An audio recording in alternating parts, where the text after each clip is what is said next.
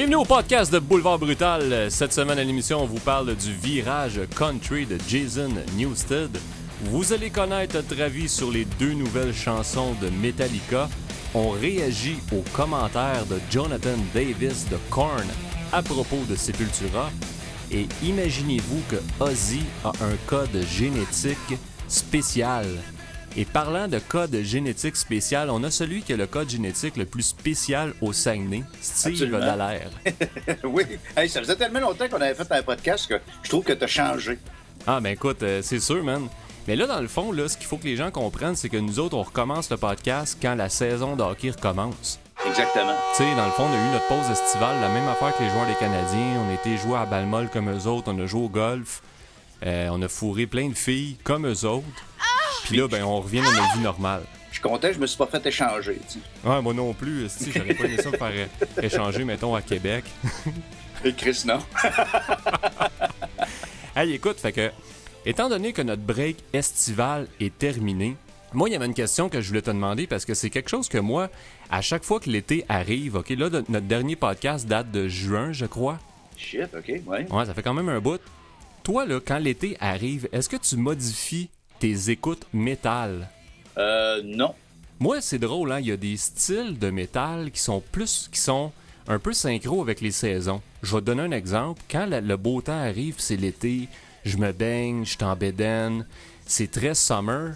Je file moins pour écouter du black metal, je vais plus dans des, des trucs un petit peu plus groovy, un petit, tu sais, on dirait que ça me met dans le mood euh, un petit peu plus chaud. Ouais, ben ça dépend si j'ai du monde ou pas. Mais euh, c'est certain qu'écouter, euh, je sais pas moi, du Insomnium au mois de juillet, c'est peut-être moins le fun. C'est plus le fun quand il fait euh, une température comme en ce moment. On s'en va vers l'automne et les, les- les feuilles sont en train de changer de couleur. C'est- plus le mood pour écouter du Insomnium qu'en plein mois de juillet sur le bord de la piscine. On, s'entend. Ouais, c'est ça, c'est exactement ça. Fait que moi, euh, je modifie tout le temps un petit peu mes playlists, puis je me retrouve l'été ou l'hiver aux différentes saisons. Mais là, vu qu'on vient de traverser l'été, j'ai écouté un petit peu plus d'affaires, euh, tu sais, un, un peu plus de metalcore, un petit peu plus de, un petit peu plus de trash, de la musique de party, euh, tu sais, euh, du bon municipal waste quand t'entends des cannes de bière ouvrir, là, tu sais, d'un tune. Ouais. Ouais. Calisse que c'est le fun. Hey, écoute, avant qu'on commence les sujets chauds, OK, de cette semaine, là, il y a une affaire que je voulais te parler, c'est que tu viens juste de terminer, toi, ton deuxième salon du disque de Saguenay. Comment ça a été? Euh, ça a été fou raide. Vraiment, Yes. là, on a eu euh, autant de monde l'année passée, mais euh, ce qui était différent cette année, c'est que là, les gens savaient à quoi s'attendre. Donc, euh, les gens n'arrivaient pas avec 5 piastres dans les poches, ils arrivaient avec 200-300 piastres dans les poches. Ouais, j'avoue Donc, que c'était euh, c'est bien, ça. Tu sais, les, les, les, les- les- j'avais, euh, j'avais plus de vendeurs, j'avais 19 vendeurs, j'en avais 9 de la région, j'en avais 10 de Montréal, des environs, un peu partout au Québec. Et puis, écoute, j'avais du 9, c'est ce que j'avais Planète Claire, euh, qui est à Montréal, sur Saint-Denis, Oui. euh, qui sont descendus. Et puis, euh, eux autres, euh, il y avait du 9, donc ils ont fait la passe, pas à peu près. Ah ouais, Et hein? puis, ben voyez, parce que, écoute, c'était la première fois qu'il y en avait, puis il y avait de tout. Écoute, le nouveau Meshuga a sorti quoi vendredi? Oui. Ben, il l'avait Ah ouais, hein? en vinyle. Ah, ça, c'est cool, parce que c'est ça ma prochaine question que je voulais te demander, c'est pour les gens qui ont jamais été à, à ton, à ton événement de disque de Saguenay, je me demandais, est-ce que... Parce que, tu sais, le portrait, quand même, du vinyle a changé dans les dernières années. Oui. Tu sais, il fut, un- il fut, il y a pas si longtemps, euh, il y avait des bonnes bargains à faire, parce qu'il y a bien des- du monde qui voulait se débarrasser de disques. Oui. Puis là, ben, si tu voulais te griller, tu sais, de vieux Iron Maiden, de vieux Metallica, de vieux Slayer, ben, tu pouvais en trouver du pas cher, pas cher. Mais là, maintenant qu'il y a comme un revival de vinyle, je me suis dit, est-ce que les espèces de vendeurs itinérants arrivent là, puis t'attendent avec une brique et un fanal, puis ton vieux Slayer que t'aurais payé 3 piastres chez ma tante Gertrude, ben, cette fois-là, tu vas le payer 17 piastres parce que c'était à la mode, tu sais. Ben écoute, euh, c'est exactement ça qui arrive parce que euh, moi j'ai jamais arrêté d'acheter du vinyle. Quand euh, j'étais à Montréal, exemple, je passais mes grands dimanches après-midi à me promener sur Mont-Royal, Saint-Denis, à aller chercher des, des, des, les- les- les- les- des petites boutiques du used. euh, je pognais des perles pour euh, 3-4 piastres. hein. Mais maintenant, si tu veux t'acheter, je sais pas moi, euh, Voivode Warren Payne ou euh, Venom Black Metal euh, sur Banzai, euh, tu vas payer à la coche. là. Ouais, à moins de pogner une espèce de perdu dans un vieux bled que ça traîne dans le fond de son garage, mais c'est rare. Mais tu sais, les prix sont encore abordables. Puis quelqu'un, moi, il y avait des gens qui, j'ai vu des gens là-bas qui sont achetés une table tournante parce qu'il y en avait pas. Qui sont en, qui s'en sont achetés une usagée. J'avais de l'usagé et du neuf aussi dans les tables tournantes. Et puis qui ont démarré leur collection le samedi. Ah ouais, ça c'est beau à voir, man. Ouais, j'ai vu un kid de 12 ans qui, qui s'est acheté. Il était, il était, avec son nom, je crois. Euh, il a trouvé Screaming for Vengeance de, de, de Judas Priest si j'avais vu la face, quelle les belle, yeux. Quelle belle pochette en vinyle en plus. Ah ouais, capable. Moi, j'étais wow, ça a fait ma journée de voir un jeune de 12 ans s'acheter Screaming for Vengeance puis capoter de même. J'étais comme wow. il y a encore des jeunes qui tripent sur le métal, puis il y a des jeunes qui découvrent le vinyle. C'est incroyable. Ah, c'est de toute beauté, man. Ben écoute, bravo encore pour ce beau succès. Fait que tu nous confirmes, dans le fond, qu'il va y avoir une troisième édition, là, je comprends. Oui, 7 octobre 2017. Tabarouette, hey, les, les projets, man, ça, ça s'enchaîne. Puis tantôt, plus loin dans le show, on va parler d'un autre de tes projets là, qui s'en vient prochainement. Ouais, je suis comme dans le jeu un peu, c'est ainsi. Ouais, c'est ça. ben, je t'avais, moi, je t'avais suggéré de lâcher, tu sais, de mettre en veilleuse ta carrière d'acteur porno. Mais tu sais, t'as fait à ta tête. Fait que, ah, écoute, je, je pense que je suis capable de gérer plusieurs carrières en même temps. Ouais, c'est ça. Tu marches un peu plus lentement, mais t'es capable quand même d'arriver à mon port. Je suis encore du blé dans les yeux, c'est correct. hey, avant de commencer, OK, dans, dans, les gros, gros sujets, je voulais juste faire un petit shout-out aux gars euh, de la soirée du podcast. Un podcast sur le hockey. Ils m'ont reçu à leur émission euh, dernièrement. On a fait un taping live. Ben moi, j'ai manqué ça, mais j'avais une réunion ce soir-là, j'ai tout manqué. Ouais, c'est sur Arcade. On a fait ça euh, chez Arcade Montréal en live. Puis c'est disponible aussi sur la page Facebook de, euh, de la soirée du podcast. Tu peux revoir le vidéo puis tout. Ok, là, ça, je vais y aller d'abord. Ouais, tu iras checker ça. J'avais emmené mes croix, mes croix inversées en acier. J'avais fait de, de, de l'infographie en backdrop. Puis je leur, je leur ai offert aussi un beau cadeau. Euh, ils étaient bien, bien contents. Ah ouais, c'était quoi? C'est euh, moi j'ai réussi à mettre la main sur le cœur de Max Pacioretty. Oh! Fait que parce que tu sais, on s'est bien rendu compte que Max Pacioretty manquait de cœur, mais absolument, il y en a pas partout. Ben, ça fait un bout moi que je l'ai, man. Je l'ai trouvé dans une ruelle au centre-ville de Montréal. Ah ouais? Fait que je l'ai amené, mais je leur ai donné. Si les gars capotaient, il y avait, il y avait les larmes aux yeux, Chris. C'était comme dans un show de Water, tu, tu, tu, tu pitchais de la viande? Il y avait tout, man. Il y avait de la viande, il y avait de la boucane, il y avait des croix, il y avait des chandelles. J'avais même amené de l'encens, mon gars, c'était magique.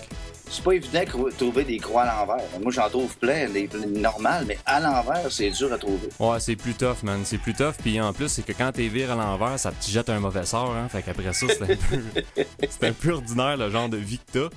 Mais en tout cas, merci aux boys de la soirée du podcast. Puis euh, je sais qu'ils écoutent notre show.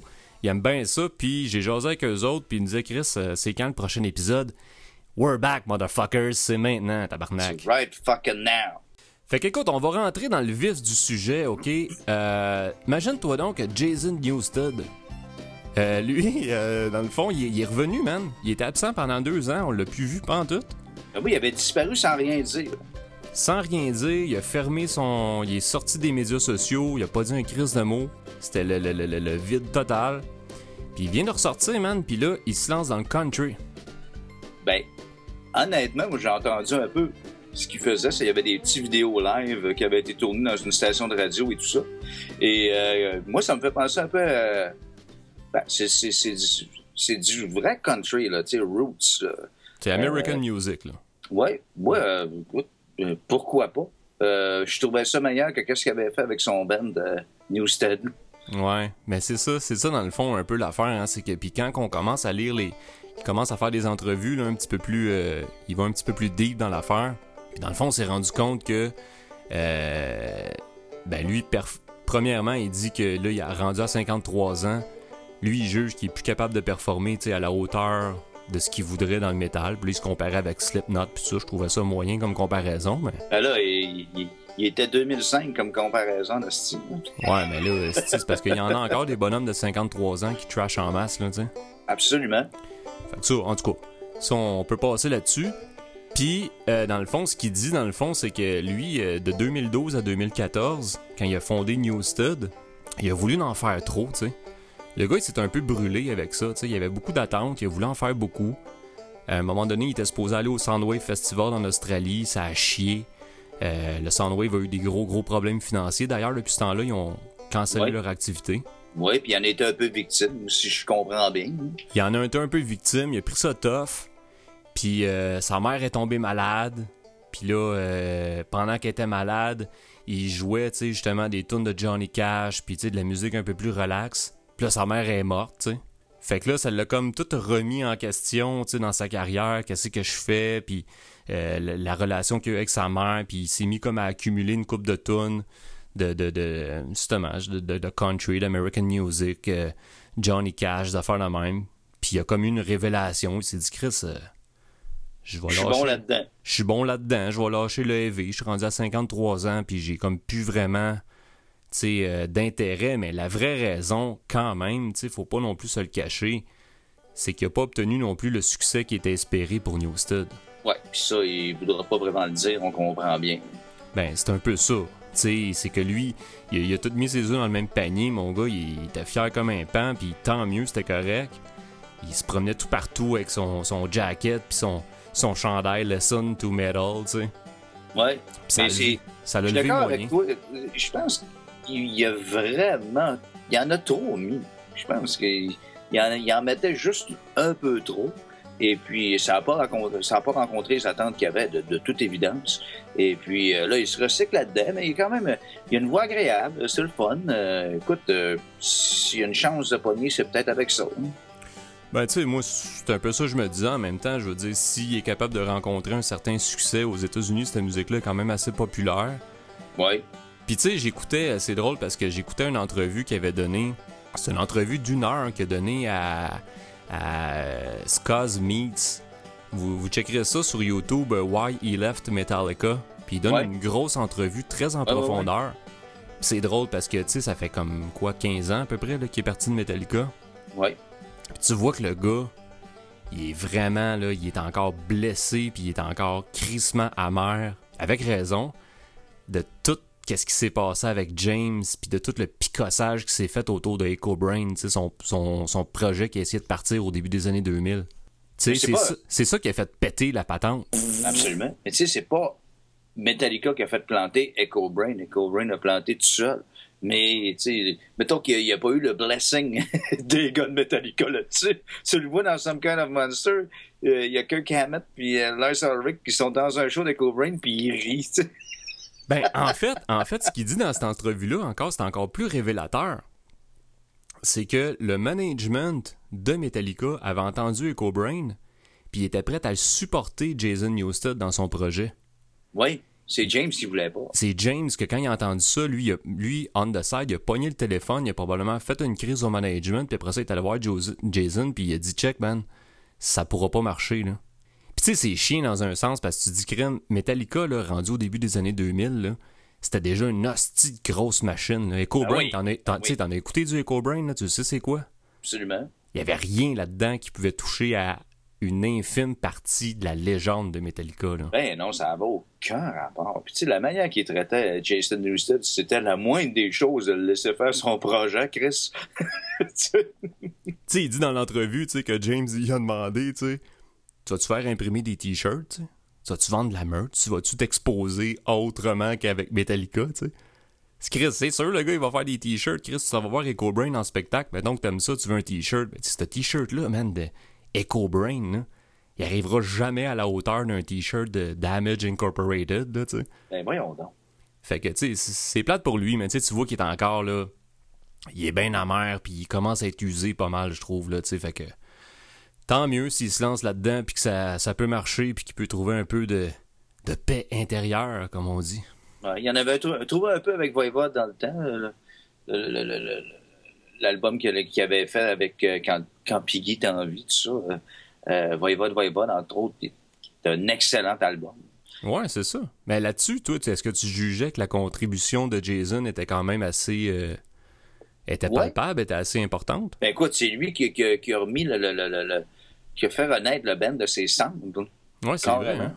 Parce que, un moment donné, j'avais essayé d'organiser un, party pour euh, un de mes chums, que c'était son, je sais plus trop quel anniversaire, puis euh, j'avais voulu faire venir Voivod dans son party. Puis le management m'avait dit, Voivod, ça n'existe plus. Ah, ouais, OK. Puis c'est vraiment, euh, c'est vraiment Newstead qui est arrivé. Moi, je vais investir dans le band. Snake a décidé de revenir, il était plus en forme. Tu sais, ça, ça recommençait de même. Hein. Ah ouais, hein? Fait qu'on pourrait devoir le, la suite de la carrière de Voivod à Newsted, ça. Ah, carrément. Là, c'est cool parce qu'on parle de Newsted, puis ça nous fait un beau, un, un beau bridge vers le prochain sujet. Puis là, on va vous donner notre avis sur les deux nouvelles chansons qu'on a entendues de Metallica du prochain album, Hardwired to Self-Destruct, qui va sortir le 18 novembre. C'est c'est bientôt, man. C'est très bientôt, ça s'en vient. Moi, je veux savoir, parce qu'on s'en est pas parlé beaucoup, je sais un peu ton avis, mais je veux savoir exactement ce que tu penses des deux tunes. Fait que Hardwired, qui est la première tune de l'album, puis la nouvelle qui est sortie là, assez récemment, Moth Into Flame, qui se trouve être la quatrième tune de l'album. Ben, moi, le premier extrait, Hardwired, euh, je t'ai donné mon opinion quand j'étais. Je venais juste de l'entendre. Je l'avais entendu une fois, j'étais à job, puis je trouvais vraiment que c'était comme un restant de death magnétique. Mais euh, euh, j'ai dormi là-dessus, puis le lendemain, je l'ai réécouté avec une bonne paire d'écouteurs. Et puis, euh, j'ai réalisé, OK, la tonne est bonne, ça sonne en crise. Oui, ça sonne bien. Tu sais, euh, parce que moi, j'avais des doutes versus euh, pour ce qui est du réalisateur. J'étais vraiment pas certain du choix. Et puis, finalement, je me suis mis à aimer la tune. J'ai vu la version live qu'ils ont faite, entre autres, sur le show de radio de... euh, je Howard Stern, oui. Ouais. Tout ce qui manquait, c'était les double bass drums. Il- il- Lars ne fait pas en passant. Non, il les a Euh, pas faites. Mais la tune a kick des culs. J'ai bien aimé ça. Et puis quand j'ai entendu la deuxième, là j'ai fait là j'ai vraiment fait wow. Ouais, hein. La meilleure tune que Metallica a faite depuis euh, je sais pas moi, 20 ans. C'est vrai, hein? c'est vraiment... euh, Jusqu'à date, les gens sont pas mal surpris. Moi, j'ai eu la même réaction que toi. Sauf que la première fois que j'ai entendu Hardwired, j'étais vraiment comme crissement content. Mais euh, oui, quand Moth Into Flame est sorti, moi aussi, euh, tu sais, les, les harmonies qu'ils font là-dedans, puis tout ça, là, c'est comme crissement intéressant. Là, puis tu sens une unité euh, de band, tu sais, puis une unité de composition que ça fait longtemps qu'on n'a pas entendu, une espèce de spirit en arrière du band. Absolument. Puis je ne sais pas à quoi c'est dû, mais euh, ben écoute, ça faisait quand même 8 ans qu'il n'avait pas fait d'album. Ouais. Mais euh, non, écoute, les, les back vocals de Trio qui, qui, qui sont sur la coche, même live, euh, j'étais étonné comment que ça sonnait bien. Encore une fois, pas de double bass drum. Euh, Je pense qu'il va falloir oublier ça. Mais euh, je trouve ça drôle d'ailleurs qu'il en fait en studio, mais qui est fait pas live. hein. ouais. Mettons que j'enregistrerais, j'enregistrerais un album, là, puis il y aurait des double bass drums au bout. Puis en show, j'en ferais pas pendant tout. Il me semble qu'il y a un élément de fierté qui est pas là. Ouais, c'est sûr. Mais j'ai- l'impression, j'ai l'impression dans la prochaine tournée, je pense que selon où est-ce qu'il va être rendu dans la tournée, je pense qu'il y a des soirs qu'il va en mettre, puis des fois qu'il va couper un petit peu là-dedans. Tu sais, Lars là-dessus, il est pas, euh, il est pas super stable. là. Non, des fois il en fait, des fois il en fait pas. Ouais, c'est ça. Parce que il est croche un peu aussi dans son playing, fait que, tu sais, euh, puis tu sais, dans l'excitation du moment, avec le show, puis tout ça, ben, à un moment donné, il va l'enchaîner, puis un autre soir, ils vont en faire moins, puis j'imagine que le monde va le prendre comme ça vient, là, tu sais. Ouais, parce que ça continue de même, il en fera pas dans, dans One, là, tu sais. Non, c'est ça. fait que là, euh, dans le fond, l'album s'en vient le 18 novembre. Là-dessus, il y a 12 chansons. Ça, c'est plus de 80 minutes de musique. Ça, ça va être un album qui va être euh, assez costaud, hein, assez long. Donc ça, ça veut dire que, bon, le, le Mud into Flames est un petit peu plus longue, mais Hardwired était très courte. Oui. Donc, euh, ça veut dire que les, les, les, les, les- les autres tunes vont être longues en maudit. hein. Oui. Ben, tu sais, Metallica, nous- si tu regardes, mettons, l'ensemble de l'œuvre de Metallica, puis tu fais une moyenne du timing, c'est très rare que tu es en bas de 5 minutes. Là. Oui. 5 Ouais. minutes, 5 minutes et demie, 6 minutes. Euh, même les tunes qu'on a l'impression qu'ils sont beaucoup plus vite, euh, allez regarder le timing, là, vous allez être surpris en crise. Hardwired, c'est une, sinon la tune la plus courte de la discographie complète du band. Ça se peut, à part peut-être, euh, je sais pas moi, euh, peut-être Motor Breath euh, sur Kill 'Em All. Peut-être, on est dans ces eaux-là, mais c'est dans- vraiment dans les plus courtes, puis c'est la dernière qui a été composée en plus sur l'album.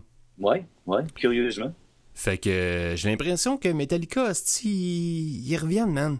J'ai bien hâte de voir ça. Il y avait une petite vidéo là, sur Facebook, tu voyais les livrets en train de se faire imprimer, là, des livrets de CD. là. Mais bon. Ben oui, moi, je me commande le vinyle, c'est clair. là. Ouais, tu vas-tu te commander la grosse édition spéciale? Non, Non? Non, ça m'intéresse pas. Klimbo, lui, s'est commandé ça, man. Le gros, le gros package. Ouais, ouais, ouais. Non, moi, ça me tentait pas d'avoir ça. là.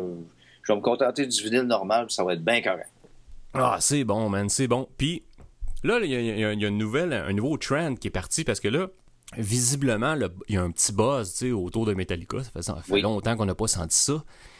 là, il y a des petits whiz sur Internet qui s'amusent à faire les tunes, les nouvelles tunes, mais avec le tuning puis les effets des anciens albums. Je voulais savoir c'était quoi ton feeling par rapport à ça. Euh, moi, ce que j'ai écrit là-dessus, c'est je suis content de ne pas avoir eu à me poser la question. Je trouve ça tellement bien fait, première des choses. Il y en a qui sont un peu moins réussis, mais en général, avec le, tuning de Injustice for All, c'est vraiment drôle. C'est crissement bien fait. Justice, Ride the Lightning, Master of Puppets sont très bien réussis. Oui. Le Black Album, pas vraiment. Pas vraiment, non. Tu sais, c'était dur un peu à simuler, là. C'est drôle parce que tu vois, la dernière qui a été faite, c'est évidemment c'est Moth into Flame qui a été faite au complet, sans les vocales, euh, à la façon Injustice for All. Puis là, il y a du monde qui s'enflamme, qui dit Hey, j'aimais pas la tune avant, puis là, ça prouve qu'elle est bonne. Ben non, ça n'a aucun crise de rapport. Ça, c'est drôle parce que tu vois, quand Injustice for All est sorti en 88, c'est comme si quelqu'un aurait fait Injustice for All avec le son de Master, puis le monde aurait dit Hey, c'est meilleur comme ça. Ben non, voyons donc. Faut pas oublier une chose, il n'y a pas de bass sur Injustice for All. non, mais c'est même, le, même les effets de guitare, tu sais, c'est plus cru un peu. Tu as l'impression que la ouais. elle vient tout de suite après Blacken. sais. Mais je trouve ça drôle, je trouve ça super bien fait, mais euh, faut pas capoter nostalgie non plus. Ouais, c'est ça, sinon tu finis plus. Fait que pour toi, la, nouvelle tune Moth into Flame n'est pas nécessairement meilleure sous l'effet Justice que sous ben l'effet C'est juste drôle de l'entendre de même, mais tu sais, je, pense que j'aime mieux la version euh, normale. Ouais, ouais, ouais, moi avec, moi avec. Hey, tu vois, là, il y a un génie ok, de la musique là, qui vient là, de faire des grandes révélations. Et là, je parle de Jonathan Davis de Korn. Là, lui, il a, lui, lui, a dit en entrevue qu'il trouve que l'album de Sepultura Roots, c'est une copie conforme de Korn. Ouais. Mais toi, t'es-tu d'accord avec ça? Parce que je sais que Roots, c'est pas non plus un de tes albums favoris.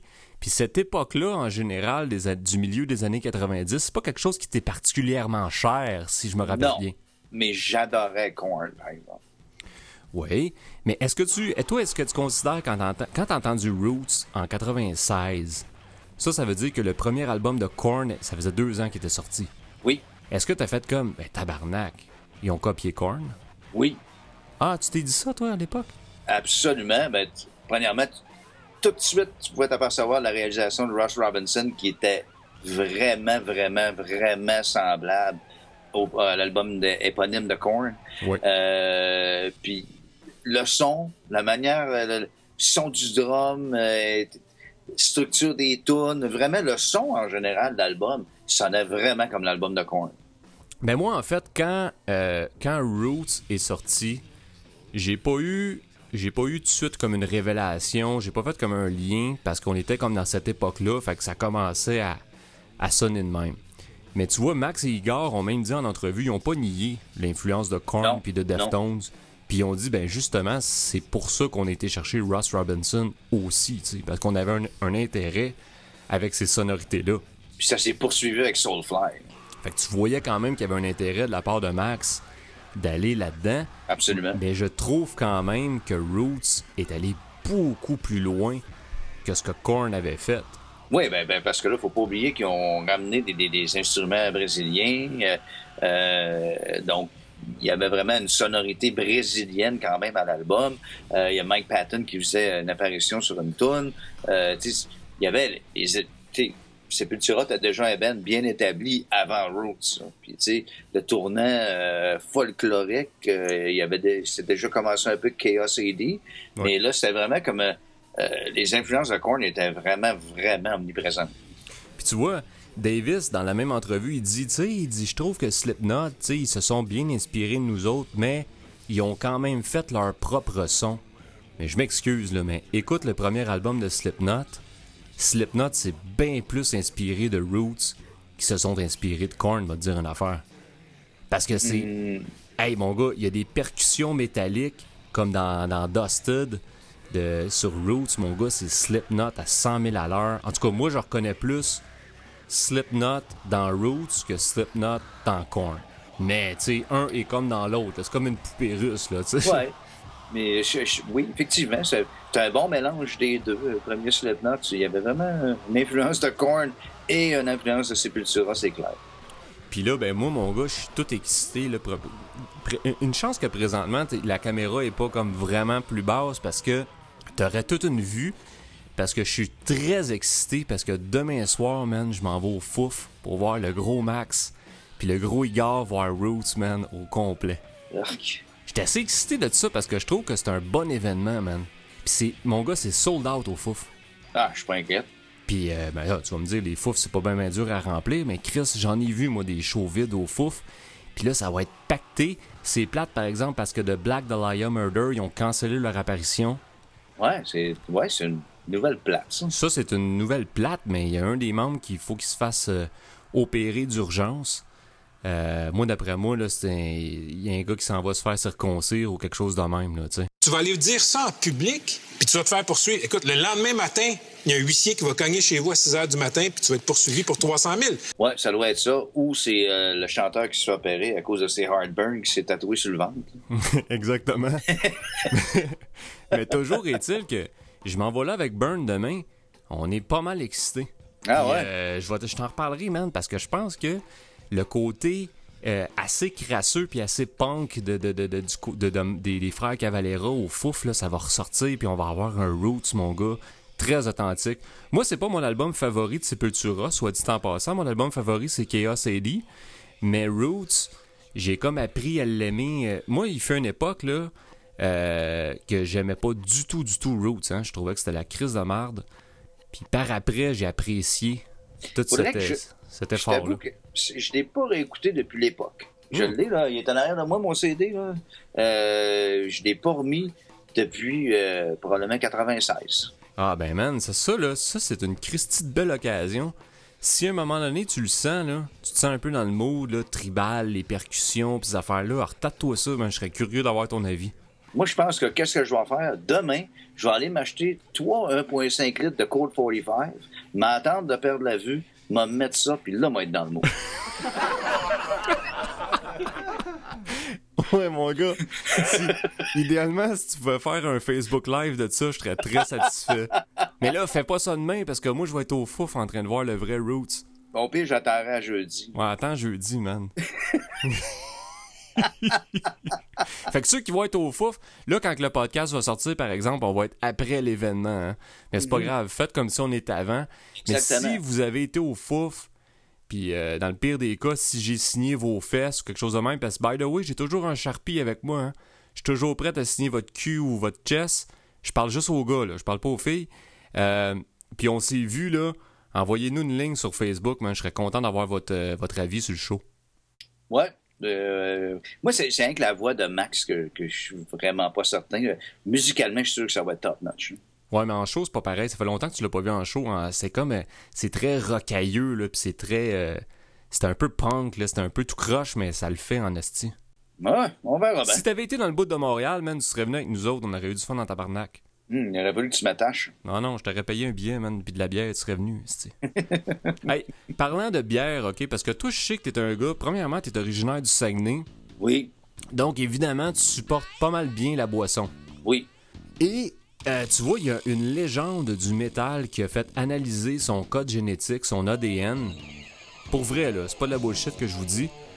Et il voulait comprendre pourquoi il était encore en vie après ses abus. Et non, je ne vous parle pas de l'ami, je vous parle de Ozzy.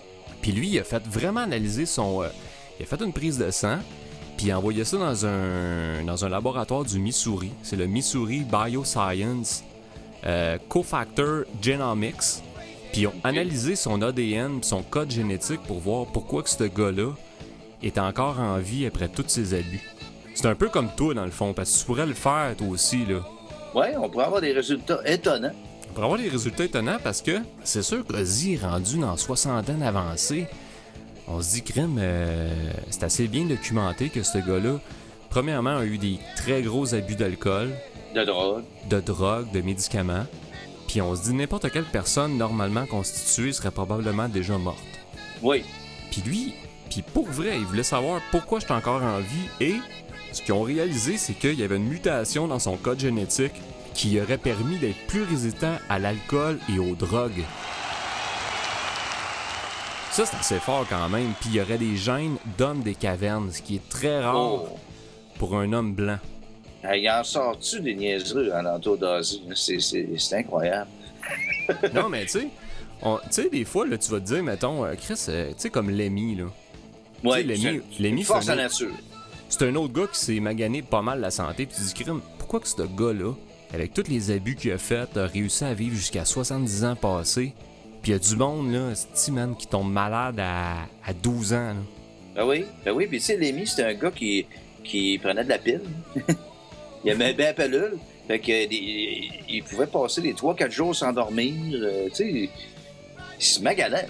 Probablement un autre cas de code génétique comme Ozzy, où ce que, justement, il y a des prédispositions génétiques, où ce qui peut avoir une élimination qui est beaucoup plus facile au niveau de l'alcool, des drogues, des trucs comme ça. Puis là, on, on rentre, mon gars, dans du, dans du, dans, dans de la science, mon gars, très, très pointu. Là. Mais, mais moi, ce qui me su- plus surpris, ça, c'est une nouvelle qui est sortie cet été après notre podcast, je crois, euh, c'est que, bon, euh, Sharon avait découvert qu'Ozzy avait des aventures avec euh, sa coiffeuse quelque chose de même. Ouais.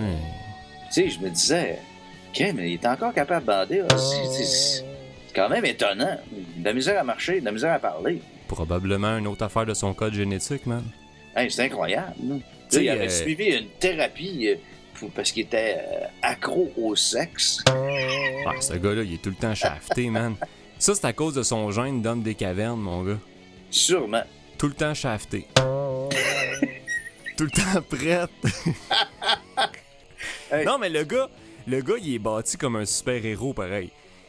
Il, il- il- il- il consomme de l'alcool, mon gars, puis il est drette comme une barre, consomme des drogues, des médicaments, tout le temps bandé.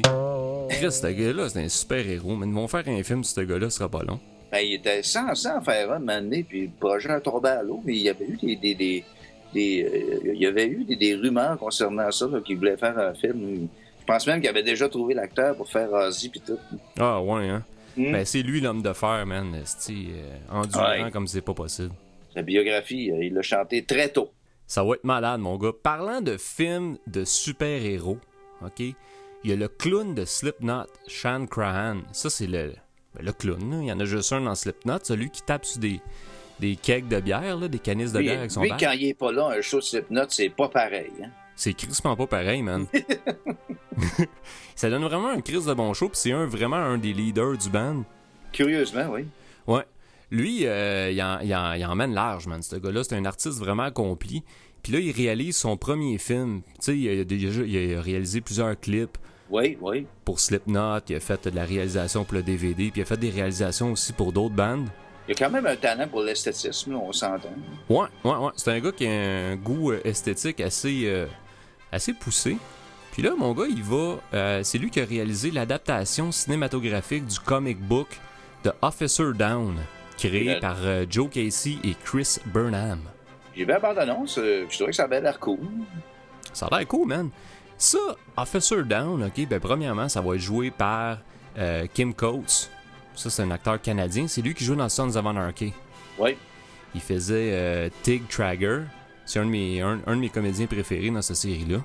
Puis lui, dans le fond, euh, l'histoire un peu d'Officer Down, le comic book, dans le fond, c'est un, un policier qui a été tué en service. Puis il a été remis comme en, en vie. euh, d'une façon quelconque, là, je sais pas trop. Puis il a comme des pouvoirs par après. Il est comme euh, plus fort. C'est un genre de Robocop, mais qui reste en forme humaine. Là. Ouais, il, est- il est comme immortel. hein. Ouais. Puis là, il décide de faire le ménage, man. Là, lui, il, il a comme plus de limite, man. Il va aller même au-delà de la loi. Là. Il se dit, Chris, m'a aller tuer tous les estis de rapaces. euh. Ça vous prendrait un gars de même, là, dans le bout de Chicoutimi, d'ailleurs. Ah, je pense qu'on en prend un pour euh, le Québec au grand complet. Fait que c'est un film, ça, qui promet d'être très violent, évidemment, puis assez stylisé aussi. oui, quand même. Tu sais, un film euh, probablement avec une touche d'humour aussi, un peu à la Deadpool, tu sais, un genre de film de super-héros un peu euh, un peu humoristique des fois, avec des lignes un peu euh, un peu absurdes, là. Fait que ça, ça sort le 18 novembre, ok? Ça va sortir dans quelques salles en cinéma, mais ça va surtout sortir euh, sur les services de cinéma à la carte. OK. Fait que tu sais, ça va sur, sur- probablement sortir sur euh, iTunes pour commencer, peut-être vidéo, euh, Vimeo on demand, Ouais, c'est ça. Je pense que c'est vidéo on demand. tu sais, des, des patentes de même, puis après ça, Ouais. ben, éventuellement, on va l'avoir sur Netflix là, pour les cheap qui veulent, euh, qui veulent pas payer pour, mais euh, ça va être intéressant quand même, ceux qui aiment les. Et puis Kim. Kim Coates là-dedans, il fait un bon policier avec sa petite moustache. Net- Netflix, tu payes pour euh, ton abonnement Netflix. Fait que si t'es patient un petit peu, tu vas l'avoir. là. Moi, j'aime bien ça. Netflix, euh, j'écoute mes séries. Puis... Parlant d'abonnement, moi en ce moment, je suis abonné Spotify puis je suis abonné Apple Music. Deux abonnements, mon gars, ça roule en tabarnak.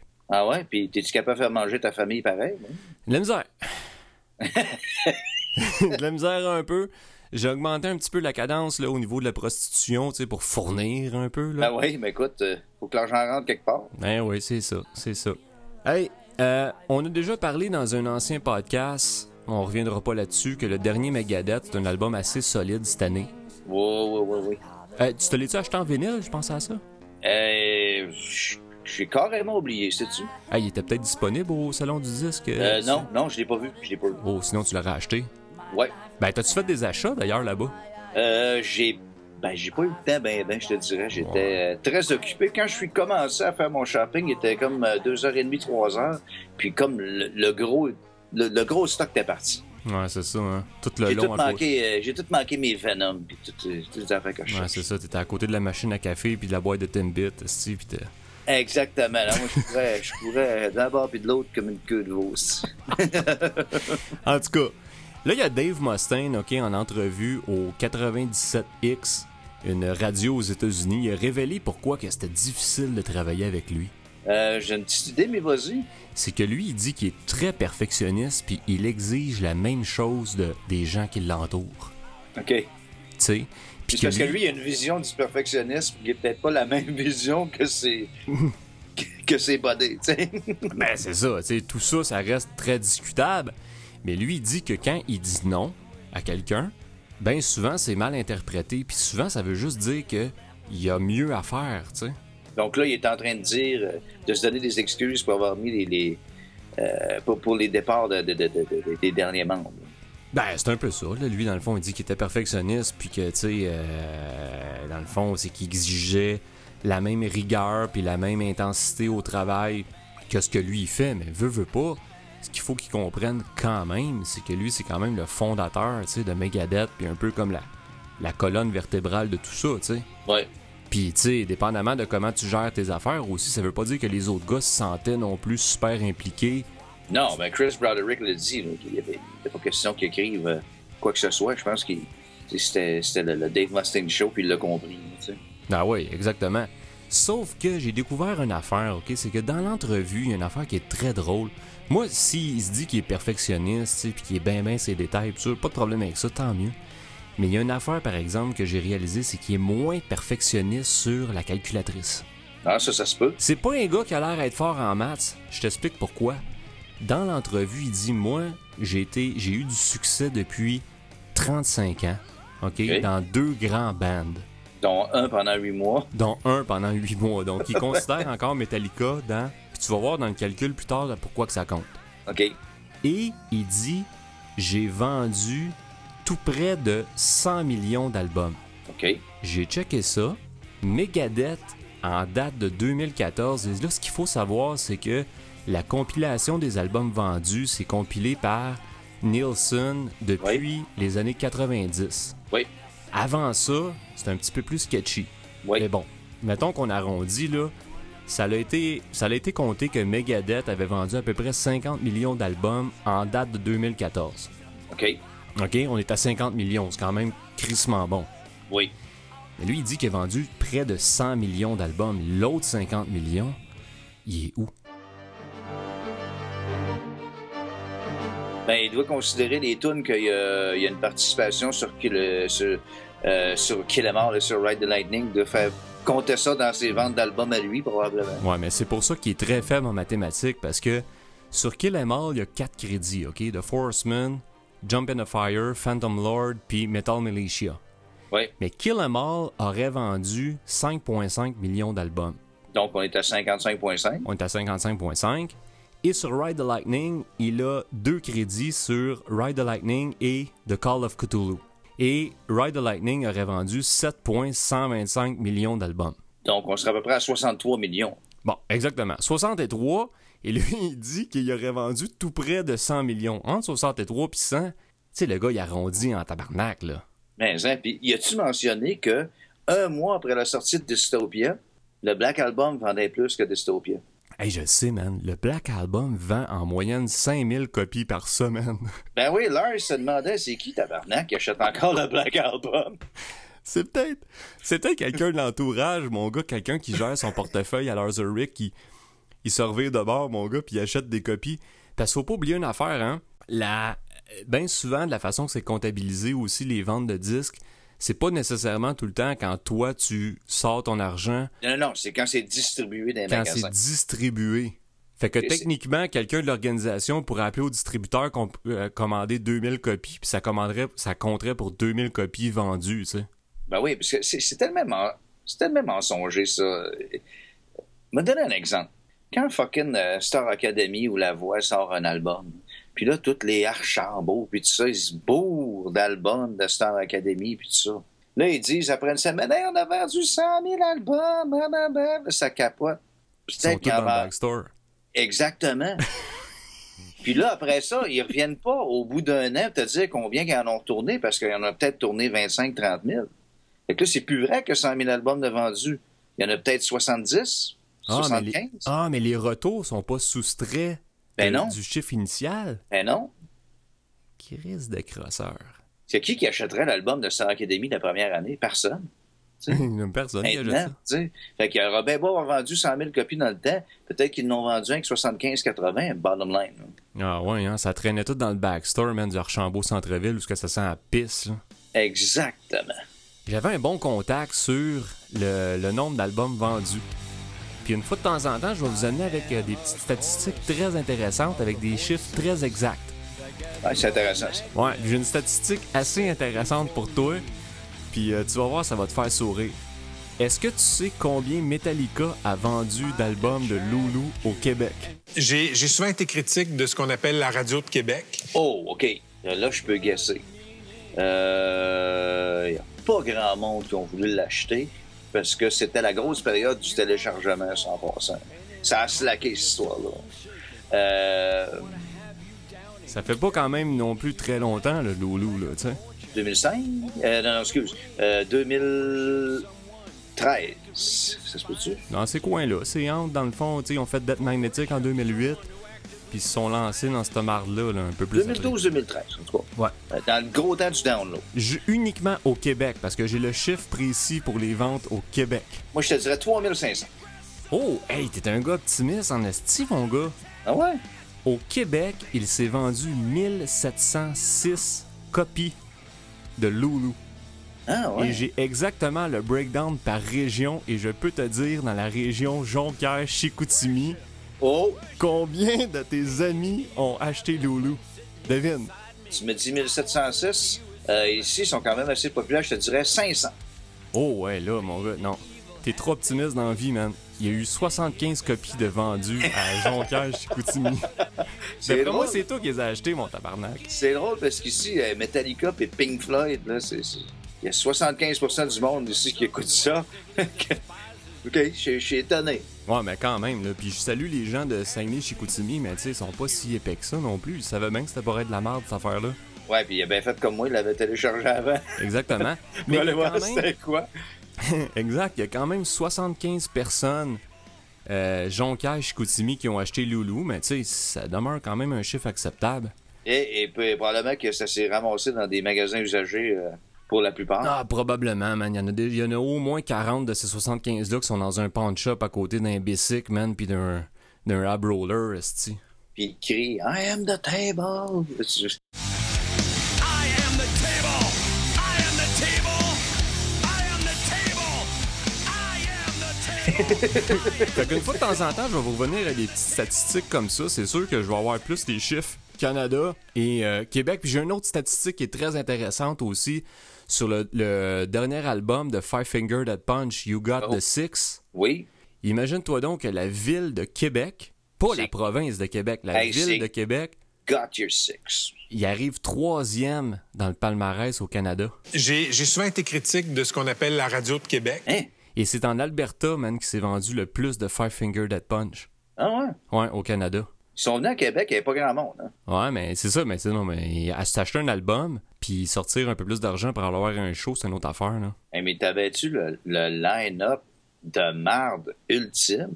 Ça, c'est Hey. récemment, là, Five Finger Ben, Punch avec. Euh... 6 AM, puis euh, euh, Papa Roach. Hey, 6am, mon gars, quelle marde!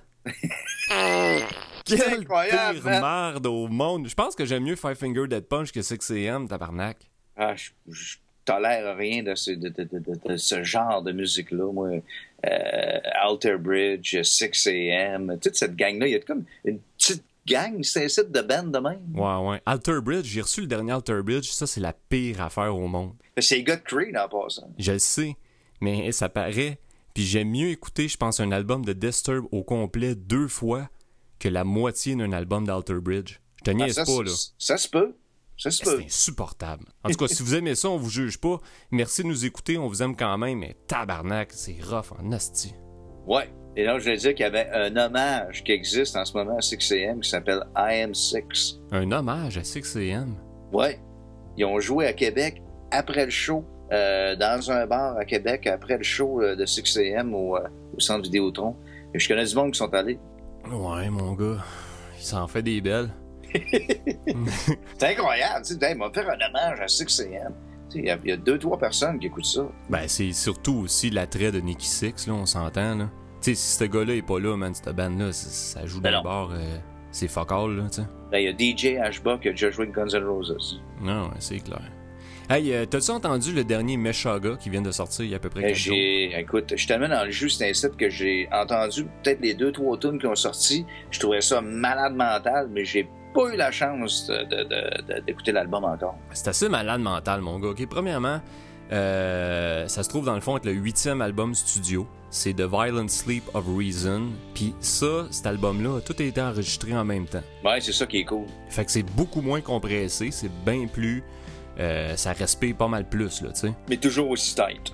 C'est toujours aussi tête. C'est incroyablement tête, évidemment. C'est fou, là, cette bande-là. Tu regardes ça, tu sais... Thomas Aki, là, le, le drummer, là. C'est une, for- c'est une force de la nature, man, ce gars-là. Absolument. À un point où je me demande pourquoi Meshuga est pas plus gros que ça.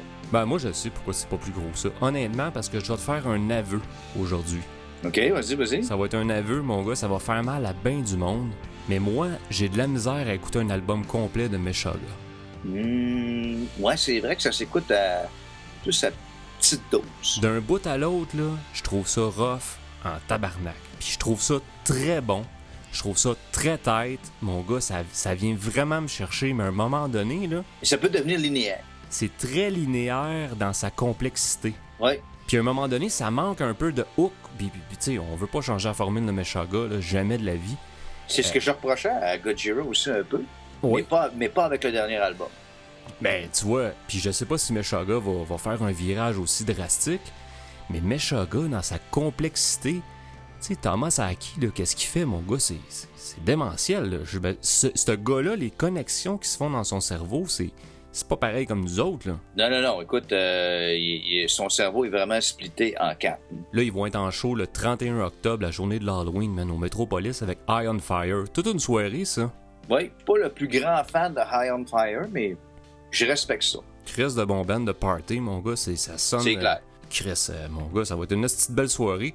Ça me fait chier, par exemple, puis je connais une couple de gars qui sont dans la même position que moi, qui ont des enfants.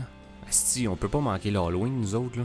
On est fous, les têtes. euh, c'est un choix que j'ai déjà eu à faire, ça. T'as manqué J'avais, l'Hall- j'avais- j'avais choisi l'Halloween. C'est ça. Versus aller voir un band. Ouais. Ben, c'est ça.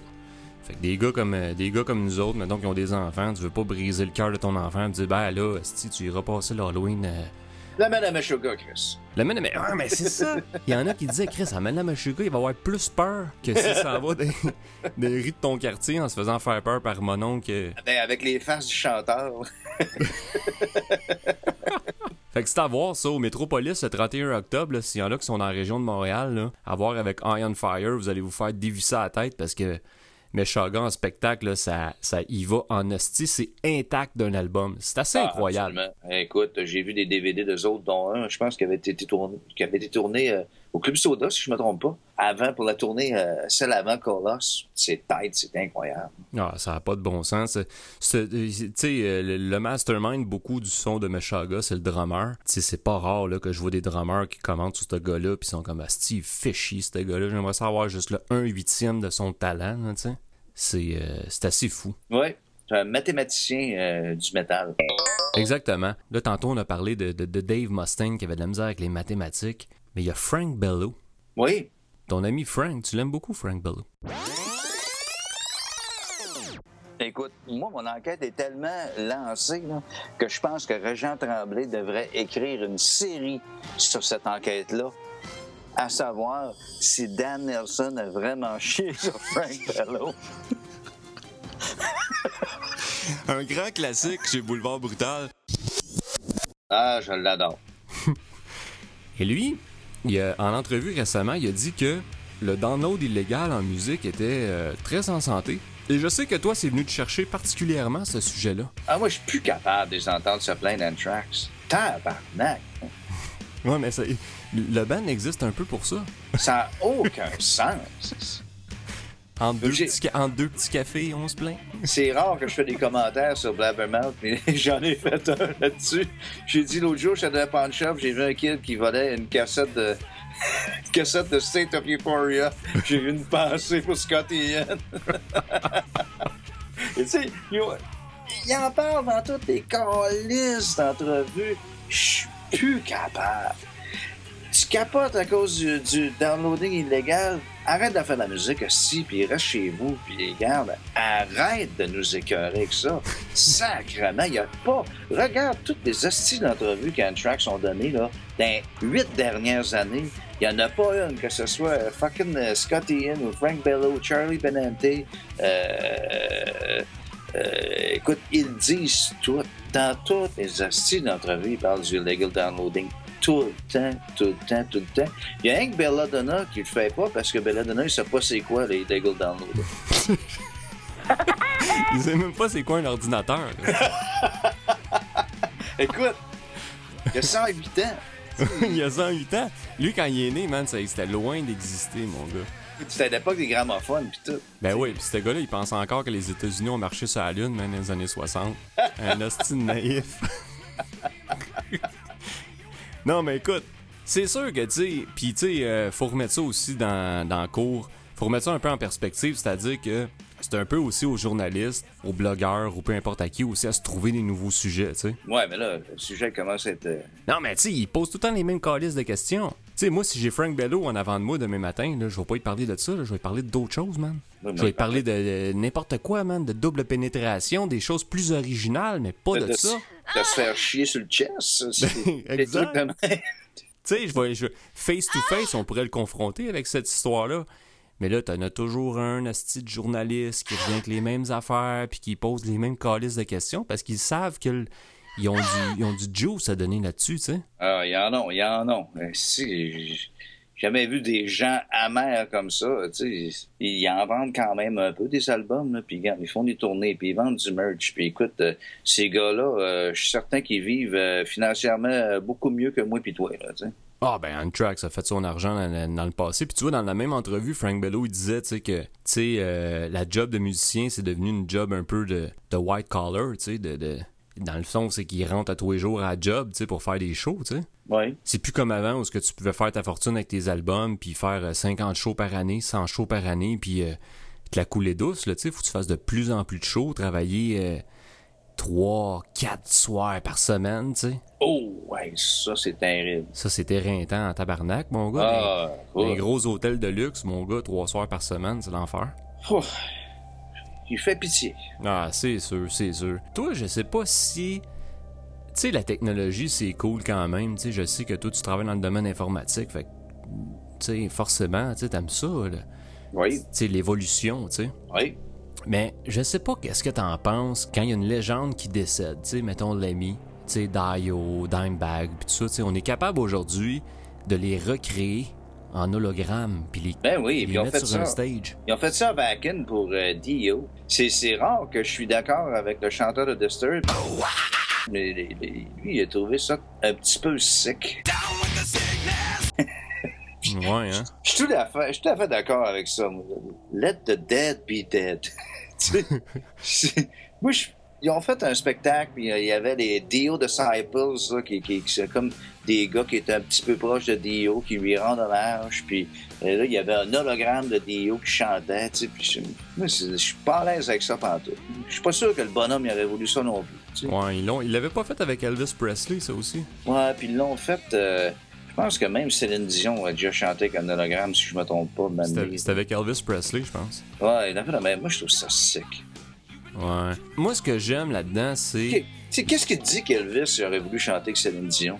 Ouais, c'est sûr qu'il aurait dit, il, s'en aurait collissé ben raide, il aurait pas voulu. Mais moi, ce que j'aime là-dedans, puis c'est probablement mon côté, euh, plus technologique ou artistique de la chose, c'est l'avancement, qu'on est capable de faire. Ouais. Tu sais, sûr. mettons, strictement au point de vue visuel, de dire, on te le projette, il est là, comme mettons Metallica, ils font une performance, puis là, ben, ils, ils disent, bon, ben, on va faire Orion, Rob Trujillo s'en va au backstage, mon gars, ça va se faire sucer dans le backstage.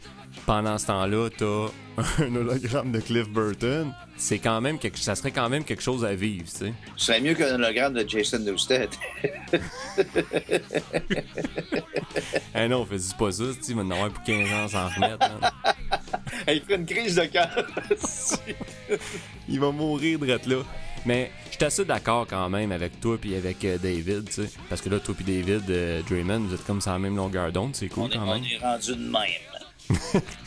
Non, mais je suis assez, d'accord avec le principe général de dire que, bon, ben, tu sais, on a-tu besoin de ça, là, se créer des hologrammes? Mais en même temps, le, le milieu de la musique, man, repose tellement sur l'entertainment puis le spectacle maintenant que Ouais. faut que tu crées un événement, tu sais. Imagine qu'à Heavy Montreal, l'année prochaine, là, ils font un événement où ce que Metallica revient, mettons, à Montréal, puis ils vont faire Master of Puppets au complet, puis ils te laissent l'espoir de peut-être voir Cliff Burton en hologramme, là.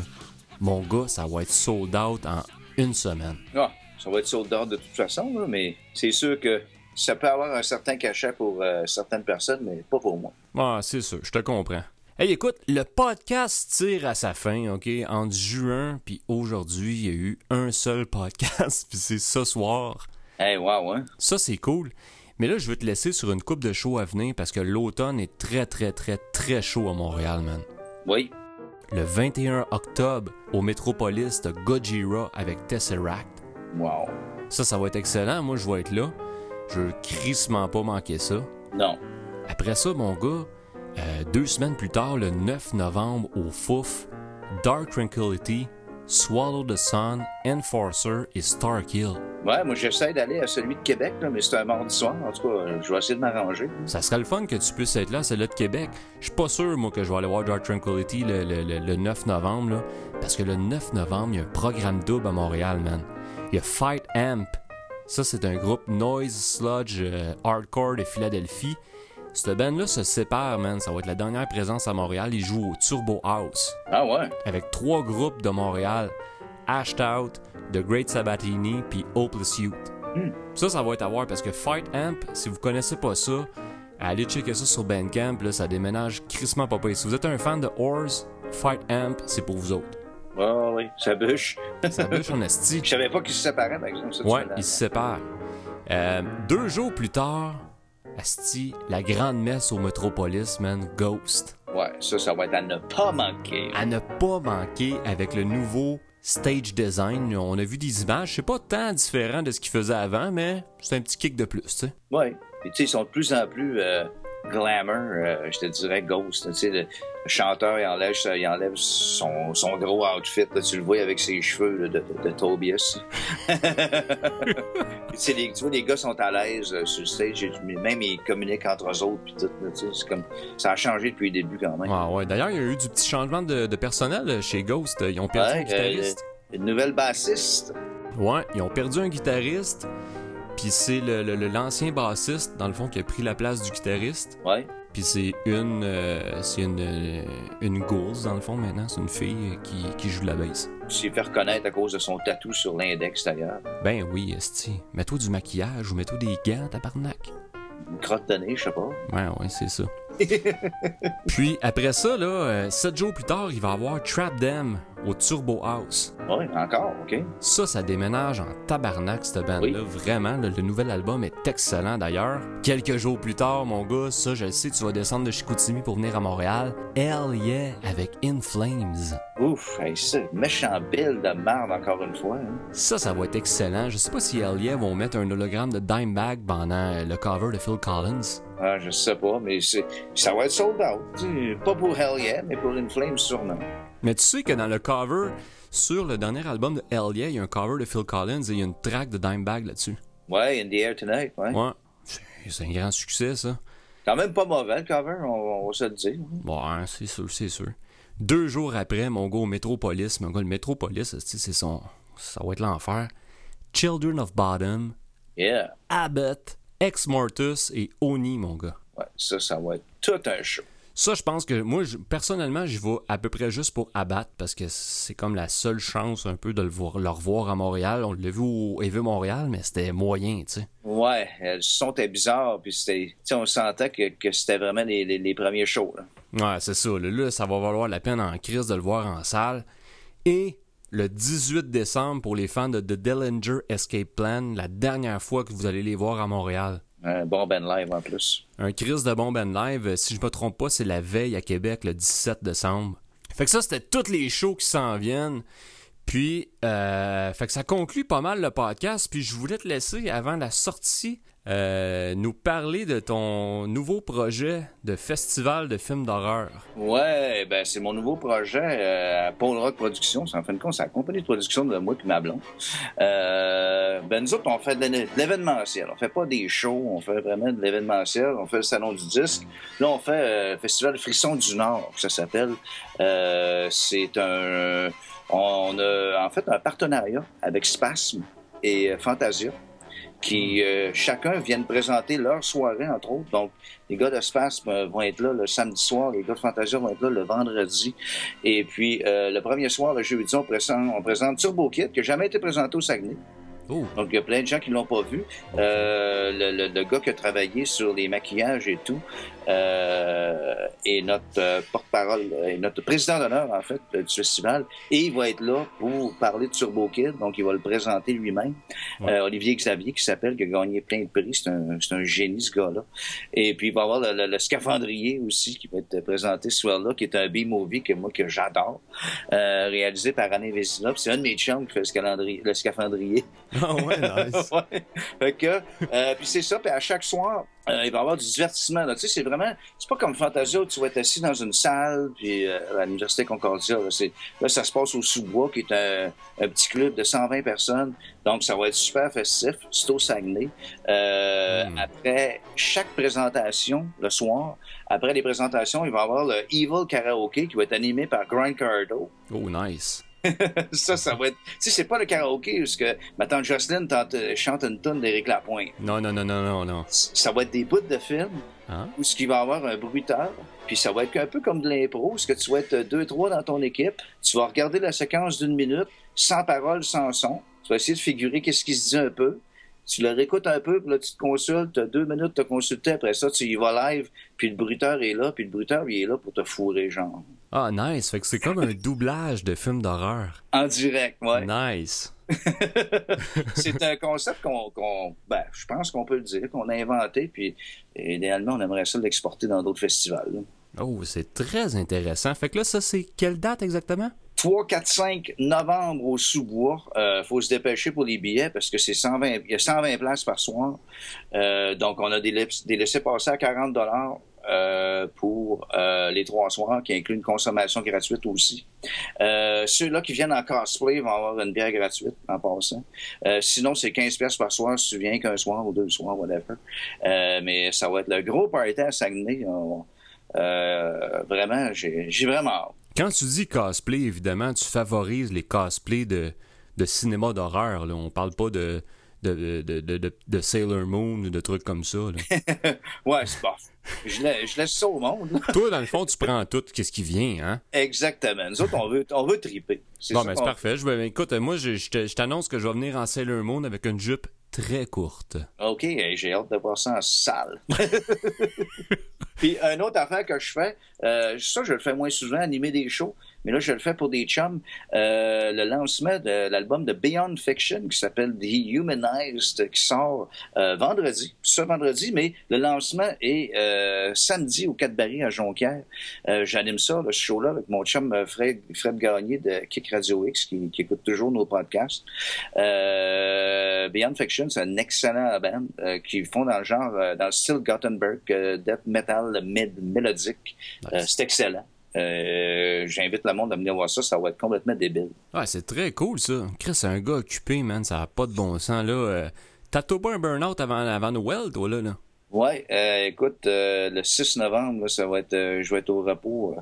Moi, euh, au repos, c'est euh, faire ma job de jour puis that's it. Ouais, mais c'est ça, mais moi, je suis une personnalité publique, là. Tu sais, toi, t'as rien à perdre, là. fait que là, si les gens veulent aller au, euh, au Frisson du Nord, là, Ouais, ils peuvent aller sur Facebook, sur la page Facebook, puis tout trouver les informations là-dessus, j'imagine? ouais, tu peux aller sur euh, pointdevente.com, les billets sont en vente là. Tu peux te procurer euh, tes billets sans problème sur ce site-là. Ouais, parfait, parfait. Fait que ceux qui sont dans le bout euh, du sous-bois, là, rendez-vous là, c'est Ben oui, Grind va être là. Et je suis certain qu'il va être en feu. là. Ses tournages recommencent d'ailleurs là, euh, normalement euh, après, après le festival.